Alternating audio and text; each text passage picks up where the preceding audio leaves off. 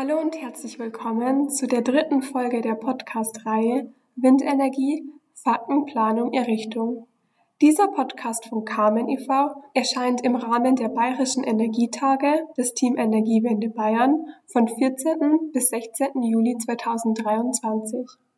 In dieser Folge geht es um das Thema Wind im Wald und in diesem Zusammenhang um die Errichtung sowie die Anlieferung von Windkraftanlagen.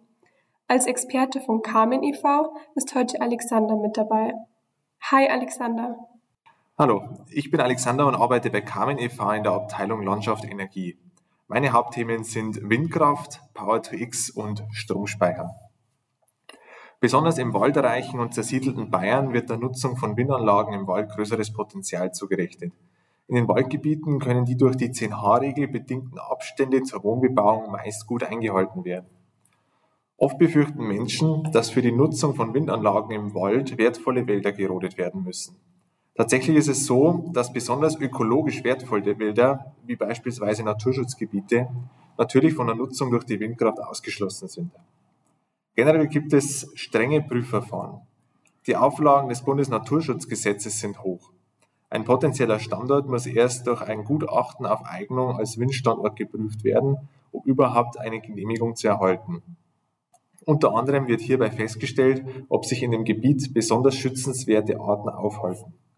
Eine weitere Befürchtung im Zusammenhang mit der Rodung für Windstandorte ist, dass sehr viel Wald für die Windräder weichen muss. Natürlich muss eine gewisse Menge an Bäumen gefällt werden. Dabei ist zu unterscheiden zwischen der dauerhaft genutzten Fläche und temporären Flächen. Die dauerhaft genutzte Fläche für ein Windrad beträgt im Schnitt etwas unter 0,5 Hektar.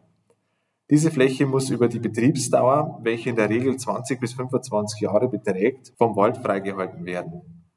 Für diese Fläche sind jedoch Ersatzmaßnahmen in Form einer Ersatzaufforstung an anderer Stelle in mindestens dem gleichen Umfang vorgesehen. Unter Umständen wird sogar mehr aufgeforstet. Dabei wird sich oft für einen Mischwald entschieden, der besser mit den zukünftigen klimatischen Voraussetzungen zurechtkommt. Auf der anderen Seite ist es nötig, für den Aufbau und den Transport in geringem Maße weit weitere Flächen zu roden, die nach Beendigung der Baumaßnahmen wieder aufgeforstet werden. Dabei gibt es mittlerweile Möglichkeiten, diese Flächen zu verringern, zum Beispiel durch den Einsatz von Spezialmaschinen. Ein Beispiel dafür sind spezielle Transportgeräte, mit denen es möglich ist, ein Rotorblatt beim Transport bis zu einem bestimmten Winkel aufzustellen. Dadurch kann das Rotorblatt deutlich besser um Kurven manövriert werden, wodurch in diesen Bereichen weniger Bäume gefällt werden müssen.